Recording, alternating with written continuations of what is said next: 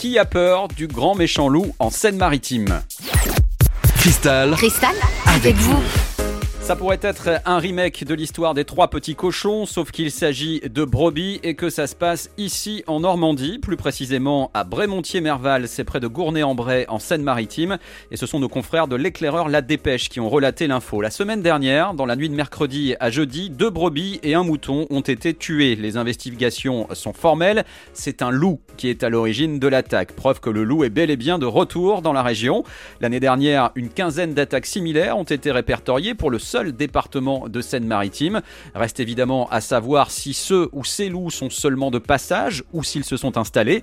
De quoi en tout cas susciter l'inquiétude des éleveurs. Le loup, rappelons-le, est une espèce protégée, interdiction donc de le chasser. Les éleveurs impactés peuvent toutefois prétendre à une indemnisation ainsi qu'à une aide pour l'acquisition de dispositifs d'effarouchement.